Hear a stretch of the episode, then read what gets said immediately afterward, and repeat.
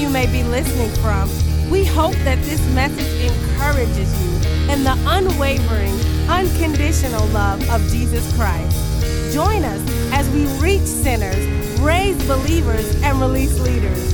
Please enjoy the message from the RT pulpit. Time for the word. Amen. Amen. Amen. Sometimes it's just a few things. I would love to be able to just get up here, sing, and start preaching, but sometimes there are things that need to be said. Amen.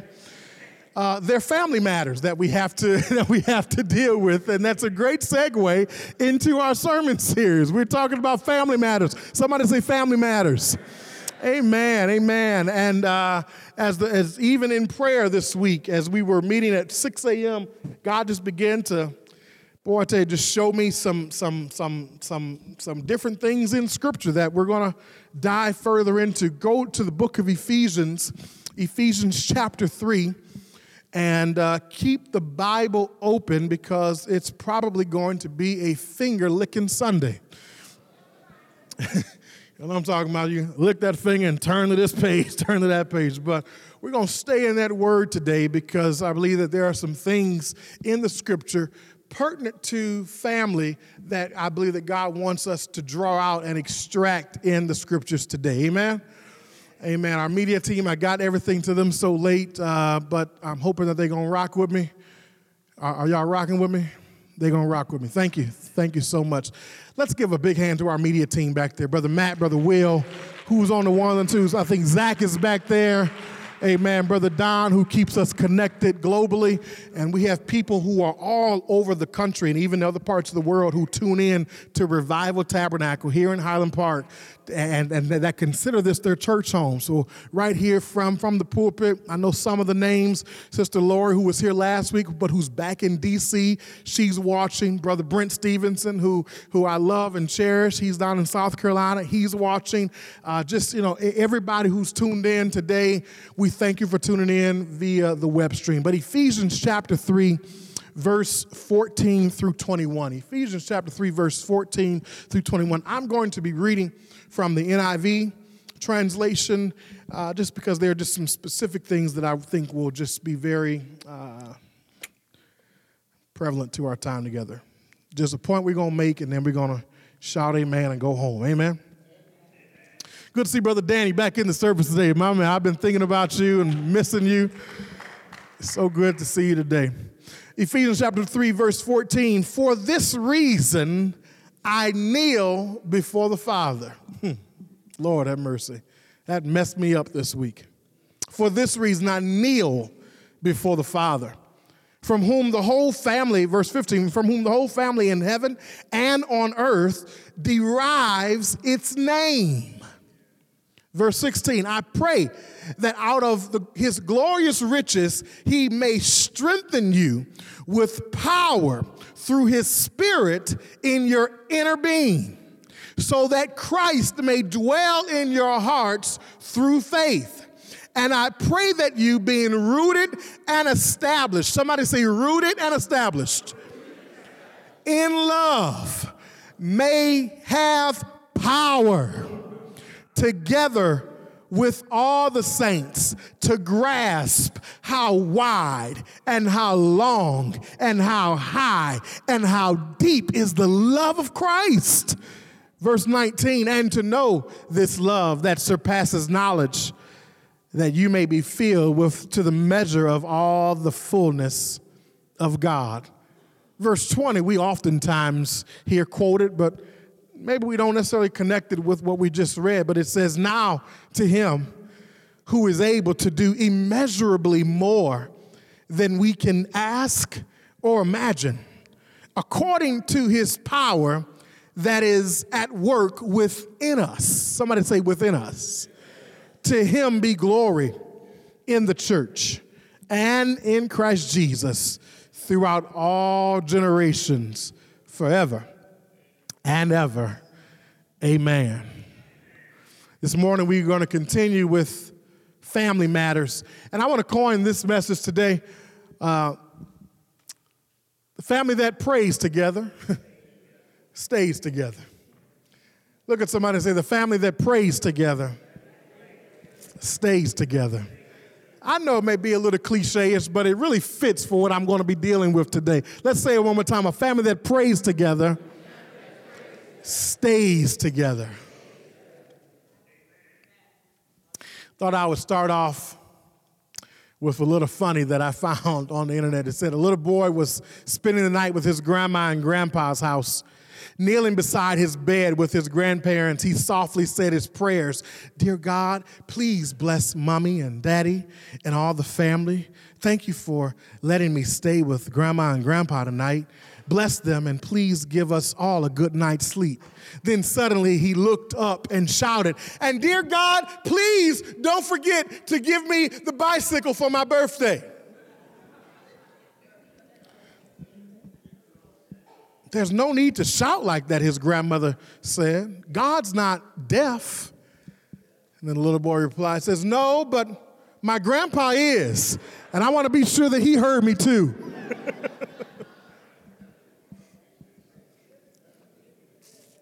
One more funny. I couldn't let him, I couldn't let it go, brother Danny. Johnny had been misbehaving and was sent to his room. After a while, he emerged and informed his mother that uh, he had thought it over, like she had said, and then said a prayer. Mother was quite pleased that he had learned his lesson so quickly and had prayed like she told him to. She said, That's good. If you ask God to help you not misbehave, He will help you. Johnny said, Oh, I didn't ask him to help me not misbehave. I asked him to help me put up to help you put up with me. That's what I asked him. Sometimes it's all about the perspective. Family that prays together stays together. Uh, this morning, I want to kind of use what Paul begins to pray here in Ephesians 3 14 through 21. And even though he's not talking directly to family, I think there are some principles and concepts that we can ex- extract from this prayer and apply to our family dynamic, if you will. And in these verses, I I pulled together, and I won't spend a whole lot of time on each one, but pulled together about six characteristics of Paul's prayer for the Ephesians that I think that we can apply to our families. So let's dig right into it. I think the first thing is family humility. Family humility. Family humility. In Ephesians chapter 3, verse 14, you'll see this. He says, For this reason I kneel before the Father. I kneel before the Father. I don't think that we, as the body of Christ, do too much kneeling like we should. I think that, yeah, I know it's a it's more about it's more about the, the posture of the heart than it is the posture of the person. But I think something is to be said about when we come to the Lord and we kneel in prayer, kneel before the Father, kneel when we're asking. Paul makes his, makes his prayer from a position of humility. When you kneel, it is a posture of humility. Paul kneels in prayer. This past week, I was blessed to lead the prayer 6 a.m. on Thursday morning.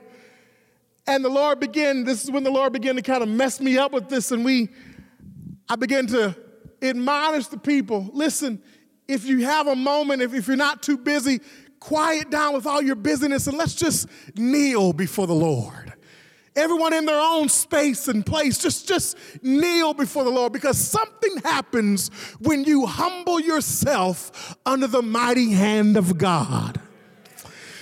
Uh, i know we can pray all kind of ways And the Lord hears all of the prayers. We can sit together around a dinner table. The kids can lie in their beds at night, like, like, like, my girls do. We can stand. The physical posture is not as important as the condition of the heart. For James 4 and 6 says, But he gives more grace. That's why the scriptures say uh, God opposes the proud, but gives grace to the humble. Only as we humble ourselves before the Lord will we be in a position to properly receive anything from Him. If we want to be in position that God will hear us, we must first, my brothers and sisters, humble ourselves. We know the scripture in Second Chronicles 7 and 14. It says, If my people will humble themselves and pray, the Bible says, Then will I hear from heaven can I tell you something? If, if you don't take the proactive opportunity to humble yourself, God has a way of humbling you for you. Okay. God has a way of, of, of bringing you down to size. God has a way of, of, of, of, moving in a way to where you know without a shadow of a doubt that this is God trying to get your attention because He wants you to humble yourselves and become humble before Him because the proud will be made a base. What is, the, what is on the inside will find expression in what we say and do. How many know that to be true? The Bible, it says in the book of Matthew, out of the abundance of the heart, the mouth will speak. But I also think out of the abundance of the heart, the life will speak and the life will do. The life will do whatever is in your heart. If I have humbled myself, then I will at times kneel before the Lord. I love Pastor Ken. They most a lot of times in worship, and Sister Heidi and so many others. They will do, even during the midst of worship come to the altar and kneel before the Lord. They're humbling themselves before God. They're getting in a posture and a position to say, God, without you, I am nothing, so I kneel before you. I'll be honest. Even as a pastor, I probably don't kneel in prayer enough. And if you're honest, you can probably say that you probably don't kneel in prayer enough. Maybe it's because of our schedules. Kneeling in prayer takes some time, and for some of us, takes a little bit more time than others. And maybe it's not so much getting down, but it's the getting back up. But let me tell you this if you had never stopped, it wouldn't even be hard to get down and get back up. Sometimes the restiness comes from the fact that you haven't done it in a while. Lord, help me in this place.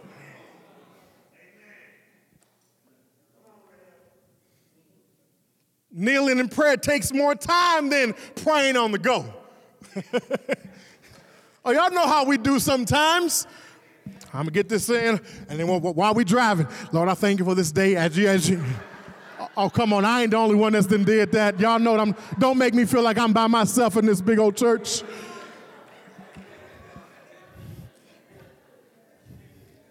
And you justify it, you know. Watch and pray. No, that's not what he's talking about.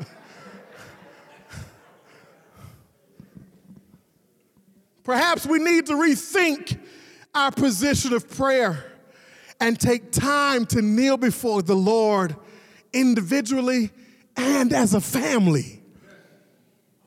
And as a family. We, we took a little two day vacation a few days, uh, uh, just, just a few days ago. Went down to Great Wolf Lodge, and while we're in the room, I mean, God was pressing this on my heart this week so much. I said, Come on, girls, we, we're gonna get down on our knees and pray. Kaylin said, Why do we have to get down on our knees, Daddy? I said, Because sometimes it's the posture of prayer that really shows God, God, we're serious about what it is that we're asking for. We're, we're coming to you because we can't do this on our own. But we need to call upon the name of the Lord. Psalms, look, turn to Psalms 95 and 6. Psalms 95 and 6. I encourage you just to even underline this in your Bible Psalms 95 and 6. Come, let us bow down in worship. Let us kneel before the Lord our Maker. It is He that has made us, the Bible says in Psalms 100, and not we ourselves. Oh, come on. I know there are a lot of people in this place and even in the circle that you may frequent, and you may say, Well, I, you know, pull myself up by my own bootstraps. I got my own education. I was able to do this on my own and do this for myself. Let me tell you something. It is not you that made yourself, it is He that has made us and not we ourselves. We are His people. And so here he is, and he's, he's admonishing us come, let us bow down in worship. Let us kneel before the Lord, our Maker. Kneeling before God is a way of acknowledging who he is. He is the Lord, our Maker. we are only servants we are simply bags of dust, which He breathes the breath of life into. And we need to be reminded sometimes that we have to humble ourselves. I know you got it all going. I, I know you got it all going on. You know, people look to you. People, you may be in position in your corporate setting. You may be the boss, living large and in charge. You may be the head uh, uh, HR person. You may be the boss, the manager, the director, the VP. Let me tell you something. It doesn't matter who you got reporting into you. You ought to make sure that every single day you're making sure that you're reporting to headquarters, and your headquarters is not here on earth. Your headquarters is in heaven. And sometime, as the product of His manufactured hands, you have to bow before the Lord and say, Lord, hallelujah, thy kingdom come, thy will be done, hallowed be thy name in all the earth. You are exalted on high. God, you made me. It is not in you that I move, live, and move and have my being. God, apart from you, I am nothing. God, but with you, I know that I can do all things through Christ that gives me strength. And if I don't have you today, God, I won't make it through this day. But give us this day my daily daily bread.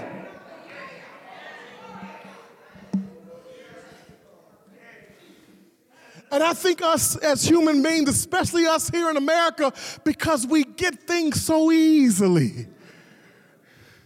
When we take time to literally kneel and bow before the Lord, it does something to our hearts. Because we're not going around kneeling before other people.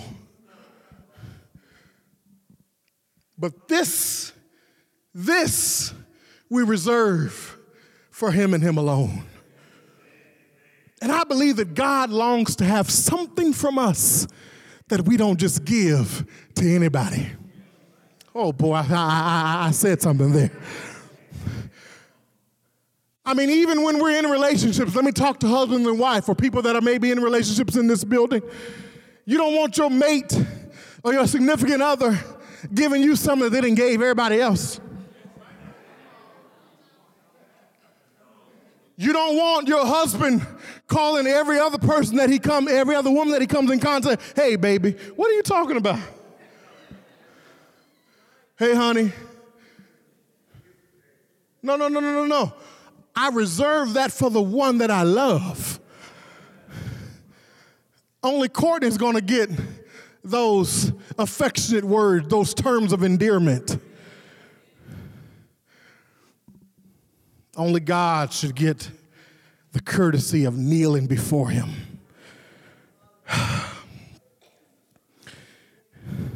and see, if we're honest about it, though it may not be in physical posture, we kneel before a whole lot of other things.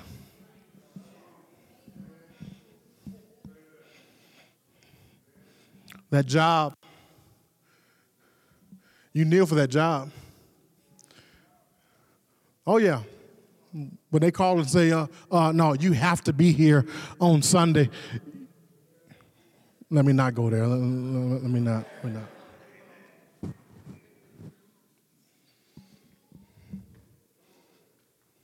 You go at breakneck speed to make sure that you're there. But when it comes to the things of God, you become very lackadaisical. When it comes to the things of God, I just, you know, I, I just, I couldn't find nothing to wear on Sunday, so that's why I stayed home. Uh, you knew Sunday was coming.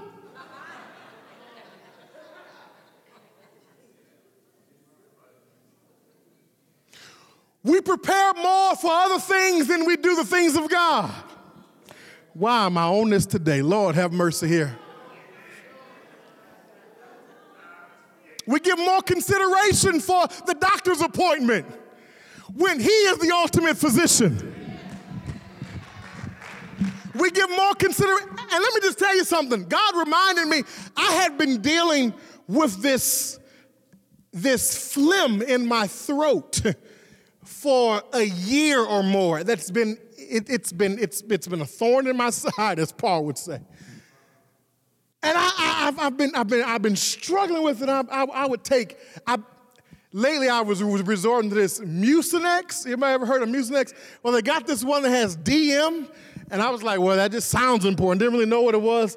And I mean, I was taking it not only at night, but, but even in the morning, and not realizing why am I falling asleep as I'm driving?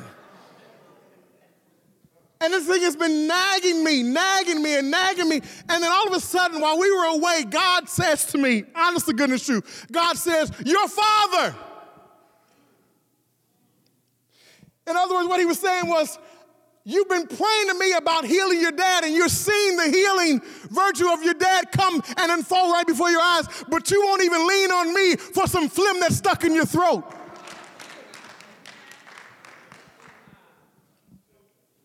If he can touch someone who the doctor said was, was at death's door, who they said the stroke happened in the worst possible place that a stroke can happen. And he probably would never be able, he would be a vegetable. He would never be able to talk. He'd never be able to move. And dad is tracking, he's talking, he's moving his arms, he's moving his legs, he's wiggling toes, he's doing everything that he said that he would not be able to do. But God was able to turn that situation around, and I'm still talking about Mucinex DM. And the moment I said, God, I repent, and I begin to turn over to the Lord, God began loosening that thing up.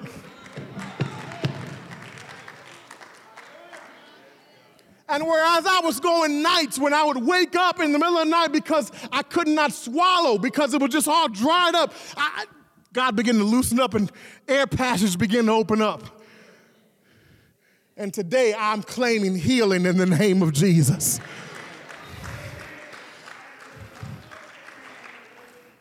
But you know what? We so often resort to God last. Oh, y'all remember the uh, woman with the issue of blood? Spent all those years and her money going to doctor after doctor. And the Bible says, grew none the better, only worse. But she heard about Jesus was passing by. And she said, If I could just but touch the hem of his garment. And let me tell you something about the hem of the robe that he wore. In that day, the priests would wear a robe and they would have tassels at the bottom of the robe. At the bottom of the robe would be 614 tassels along the fringed hem of their garment. The 614 tassels was a representation of the 614 laws given to the children of Israel. We know them as the Ten Commandments, but there are really 614 laws. And I believe that in one of those tassels was the tassel of healing. In one of those tassels was the tassel that says he was wounded for our transgressions, he was bruised for our iniquities. The chastisement of his peace was upon me, and with his stripes we are healed today. I don't know if she touched the right one, but the fact that she says, if I could just but touch his him, I'd be made whole. And the Bible says straightway, or another translation says immediately, her issue was dried up. When you begin to take hold to God's word and you begin to plant yourself like a tree planted by the rivers of water, not being shaken, not being moved, I promise you God would do something in your life. As Ephesians 3 and 20 said, now unto him that's able to do exceeding abundantly above all that you could ask or think. According to the power that what? Works in you. It's up to you to activate the Word of God for your life.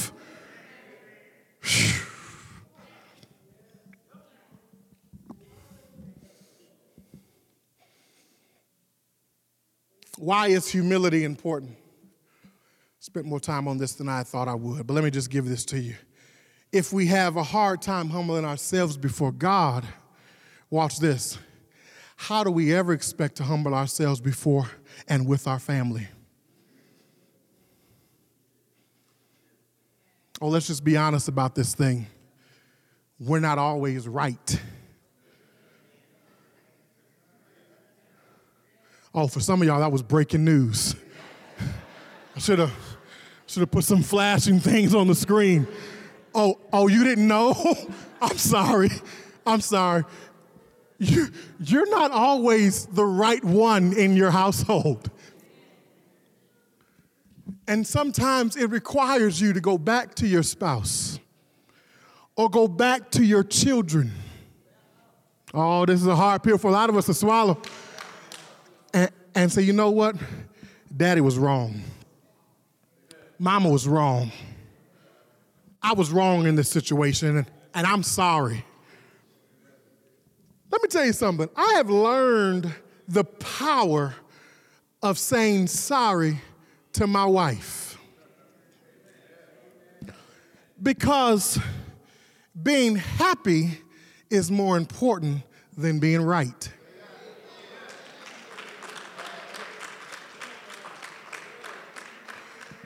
Sometimes, even in our family dynamic, even with your children, hear me good, don't tune me out. Don't tune me out.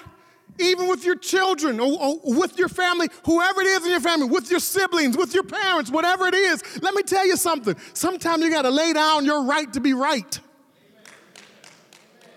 and humble yourself because the Word of God declares that we should follow peace with all men and holiness, watch this, for without which no man shall see the Lord. I want to see Jesus. I said, I want to see Jesus. So don't matter. It don't matter if I feel like, you know, she not hearing my point. Well, they need to know.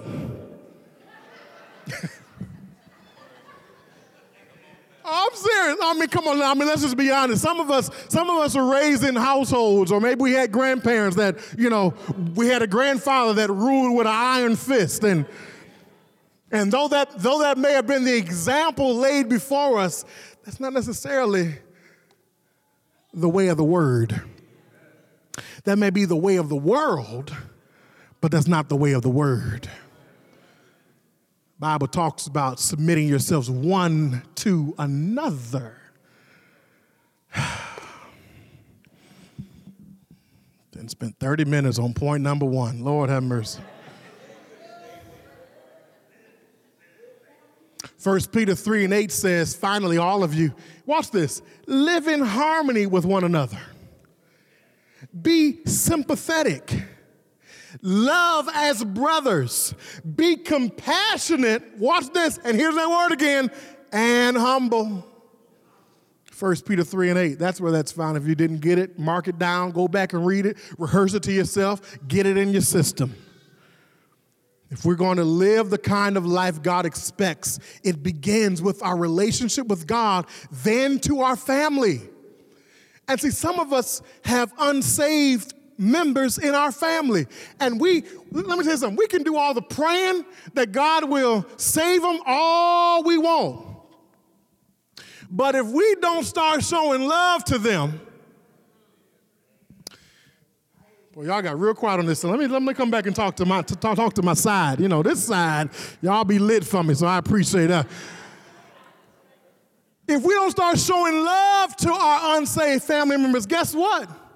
They ain't never gonna listen to the, to the Jesus that you're talking about. And see, something happens. Something happens when you kneel in prayer. Um, you know, that, there's this term that they use called throwing shade. Okay. Y- y- y- y'all know what throwing shade is? Yeah. It's like, okay, well, for some of y'all who don't know, because my mom was over there, she's like, I don't know what throwing shade is. I'm, I'm, I'm gonna help you out. I'm gonna help you out. Throwing shade is when you begin to talk about somebody else. Talk about the, you know, uh, is a term that, that originated down south they called spilling tea. Because people at lunchtime would get, or the ladies, predominantly ladies, I'm not talking, I'm not saying ladies up here, I'm just saying this is where it originated from. They would get together at, at, at high noon and drink tea. And as they would drink their tea, they would begin gossiping. And so they call it spilling tea. Go to the Urban Dictionary. That's where I found it, so I know all about it. I told you I'm, I'm gonna get up on this thing. So, so throwing shade is all about that, and, and it's like when you begin telling all the all, all the bad things about. It. And, and, and, so when, and, and so when people begin talking about you, you can say, oh boy, that boy, you shady. Let me tell you something about prayer. Prayer is real shady. Because you may get down on your knees trying to pray for somebody that may have done something against you, and all of a sudden God start revealing stuff about yourself. Oh, prayer gets real shady prayer gets real shady because it starts showing you yourself when your intention was, God, get them, and God said, No, I, I need to get you.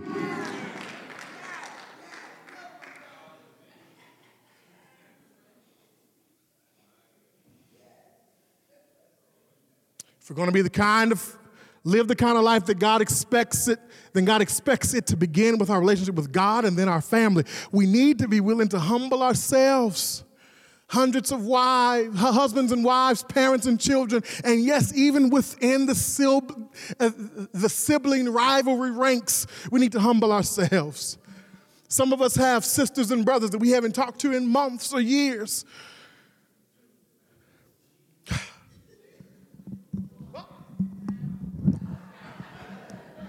Knock that one out the park. We need to begin to be rooted and established in love, as the scriptures say. And show love. No sense in you praying that God would save them if you're not willing to talk to them in love. Because I told you time and time again, you may be the closest thing to a Bible that anybody will ever read. Let me move on. Family that prays together stays together because they share family humility, but they also share the family name. Let me talk about the family name. Ephesians 3 14 and 15 says this. Paul says, For this reason, I kneel before the Father. Verse 15 says this. Watch this. From whom his whole family in heaven and on earth derives its name. we are more than a church family. We are indeed family. We are more than just a church. We are family in this place. You might be here with the last name Johnson. You might be here with the last name Squires. You might be here with the last name Lumpkin. You might even be here with the last name Goff or McDade, whatever the case may be, Heard. You might be here with the last name Rice. You might be here with the last name Shepherd. I mean, how more golly can you get than having the last name Shepherd?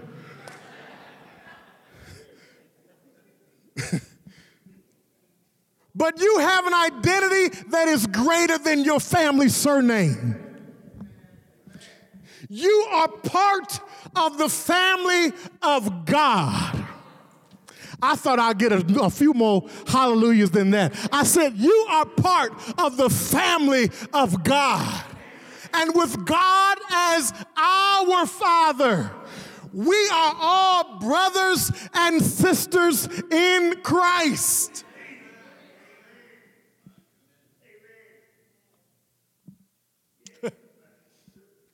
Many times, Paul would begin his letters saying a very familiar phrase. And if I say it, you guys would probably be able to pick it up and even finish the statement. But he would always start off by saying, Grace and peace to you from God our Father and from the Lord Jesus Christ.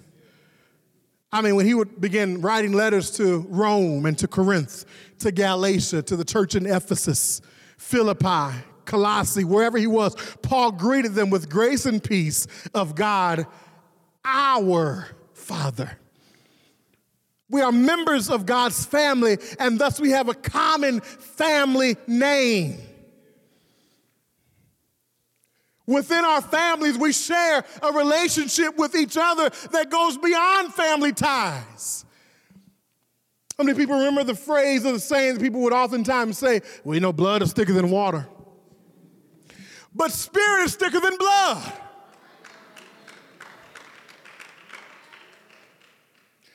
Chris is no less my brother than Duran is. That's my brother. I don't have any biological sisters.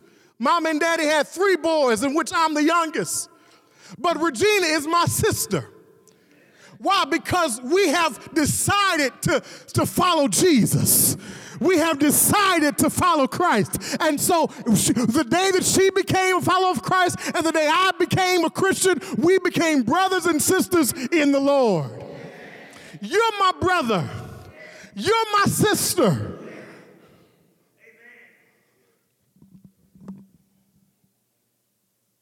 My children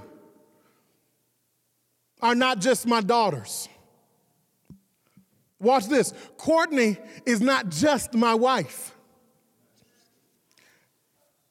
David and Carolyn are more than my parents. Nieces and nephews, grandmas and grandpas in Christ, my fa- in Christ, my family members are also my brothers and sisters in Christ. Because when we get to heaven, she will no longer be my mama. That's my sister in the Lord. Oh, y'all missing what I'm saying here. Our relationship as family will only last a lifetime, but our relationship with our brothers and sisters will last for all of eternity.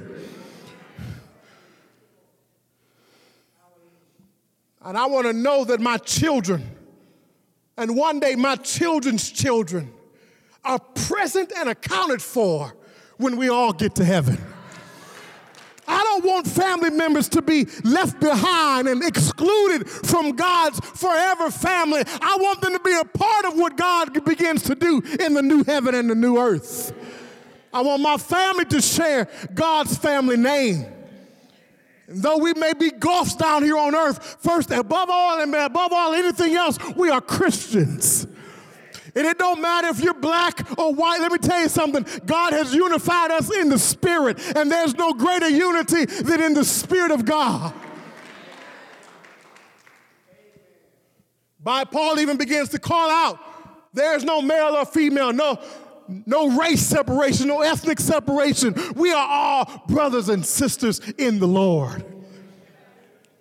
As families, we have no greater prayer that we can pray together than that those whom we love to be included in the family of Christ. That's why our mission is very clear. The very first thing up there is reach sinners. And sometimes that starts right in our own household. Why? Because I don't want anybody to be lost. It's especially those that know me the best.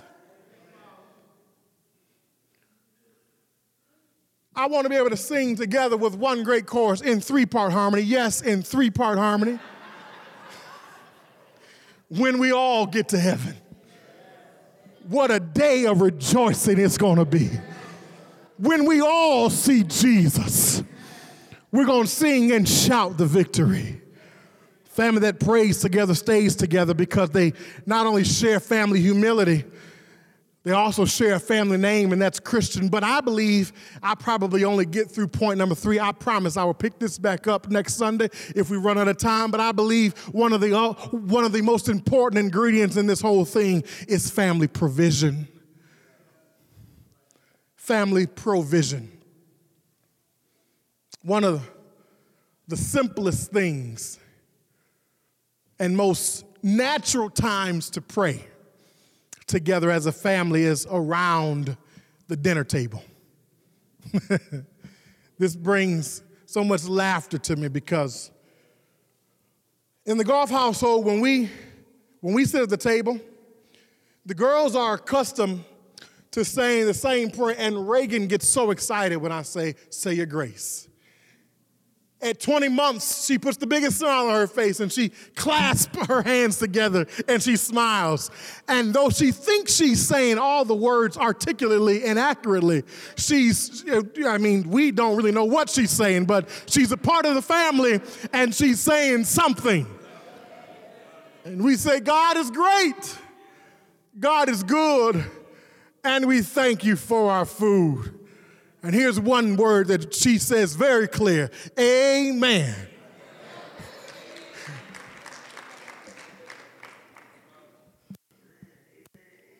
we get so creative, I even started singing a song. I, we, we make up our own songs. I say, God is great, mm. God is good, and we thank you for this food. Ooh, God is great. And we start singing it. And I mean, they be clapping, food getting cold, Courtney getting frustrated. But me and the girls be having a good time singing about God is great. Now, when I was a little boy growing up, we would always say the same exact prayer. And me and my brothers, we learned it from our parents. And, and, and, the prayer went something like this God, we thank you for this food that we are about to receive for the nourishment of our bodies. Bless it and sanctify it in Jesus' name. Amen. And then we started putting this little thing on it Jesus wept. Now, I don't know what Jesus weeping has to do with the food that was in front of us. I mean, Jesus wept at Lazarus' tomb. Lazarus was a dead man. I don't, I don't know. Maybe we're talking about the dead chicken that gave his life so that we might have life more abundant. I don't know. I, I don't know what Jesus wept came from in the family tradition. Mama, I'm looking for answers.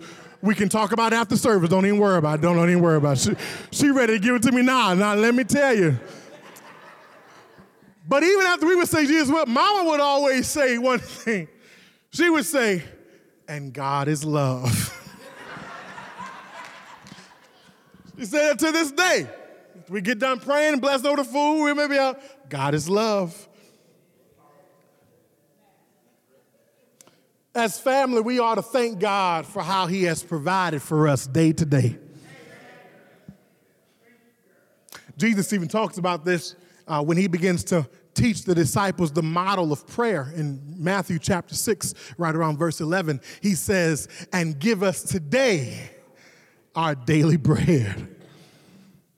As family, we should pray together that God would meet not only our physical needs,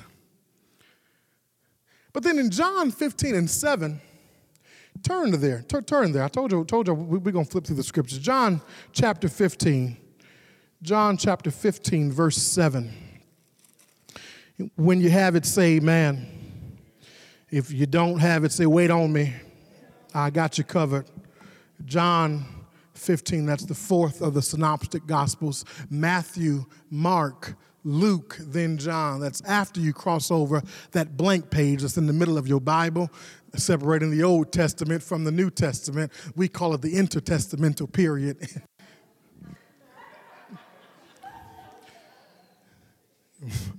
but go past Matthew, go past Mark, go past Luke, you'll find John, and then go 15 chapters in, and there will be John. John chapter 15, verse 7. It says this If you remain in me, and my words remain in you, ask whatever you wish, and it will be given to you.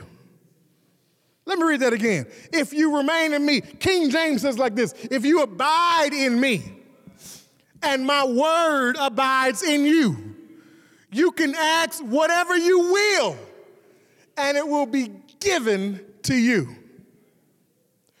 we can ask God to meet all of our needs. Did y'all know that? Did, y'all know that? We can literally ask God to meet all of our needs. Because Jesus said it right here. He says, Jesus said that, that, that, that uh, uh, ask for whatever, whatever you wish, and it will be given to you. However, you can't overlook the prerequisite. you can't overlook the if of the then uh, of the if then clause. The prerequisite for you having that power to ask whatever you will, whatever you want. And the scripture says that it will be given to you. I mean, how many people want that kind of power? To where you can ask whatever you want and it's to be given to you. But you can't overlook the one prerequisite. He says, Remain in me and let my word remain in you.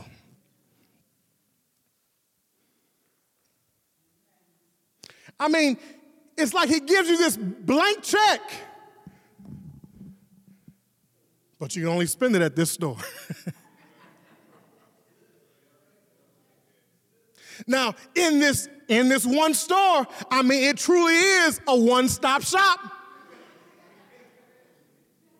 Whatever it is you need, you can find it in God's grocery store. I mean, whatever. I mean, unlike Walmart, it really is a superstore. But you got to remain in me and let my word remain in you. See, see, this type of power that Jesus is talking about here is not given to the immature believer. It's given to the believer that have grown and matured because they're, they're remaining in Him and they're allowing Him to remain in them. In other words, what Jesus is saying is this type of power is only for those who have been around for a while.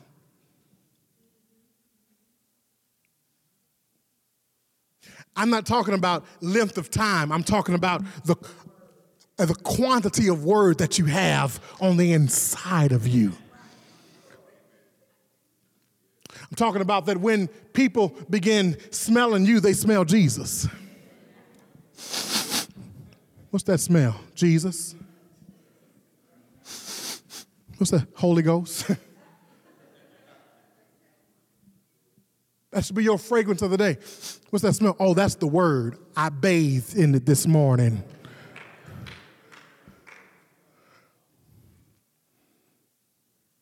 And see, when when you have when you abide in him and his word abides in you, see, this is the reason why he can give you the blank check with so much freedom. Watch this.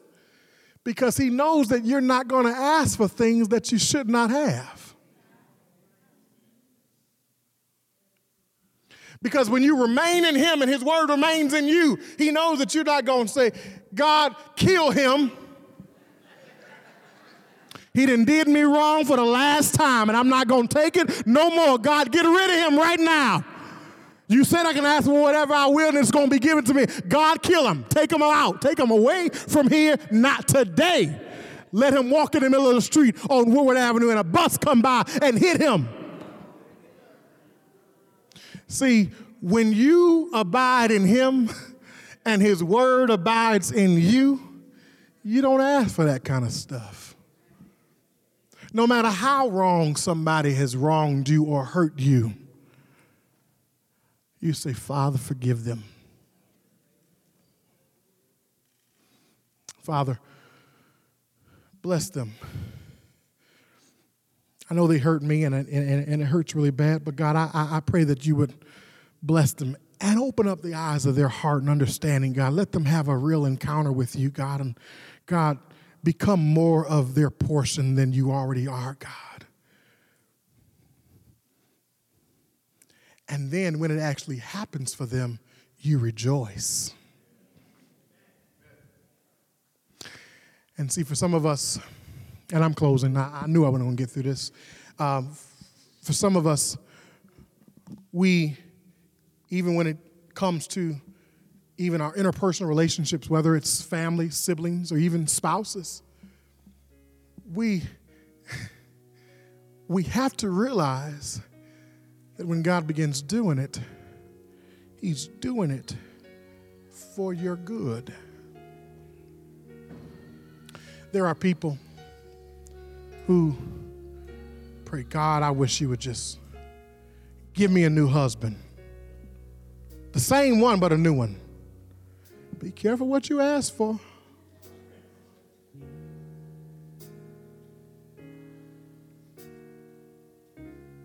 Because when God, when you invite God into the situation and He begins doing things the way that He longs to do them,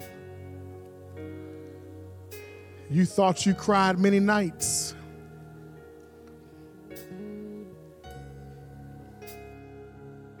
As long as you wait on Him, He will begin to work all things together for your good. Why? Because you are the called according to his purpose. And at the end of the day, you have to just lift your hand and say, God, I thank you that you never turned a deaf ear to my cry. You never turned a deaf ear to my prayer or my request. And though you may be working it out in a way that's not comfortable for me to work out, know that the trying of my faith worketh patience. And if I let patience have her good and perfect work, work, I will be complete and mature, lacking nothing. And I think that's what we all long to be, not only as individuals, but also as families. We are lacking nothing.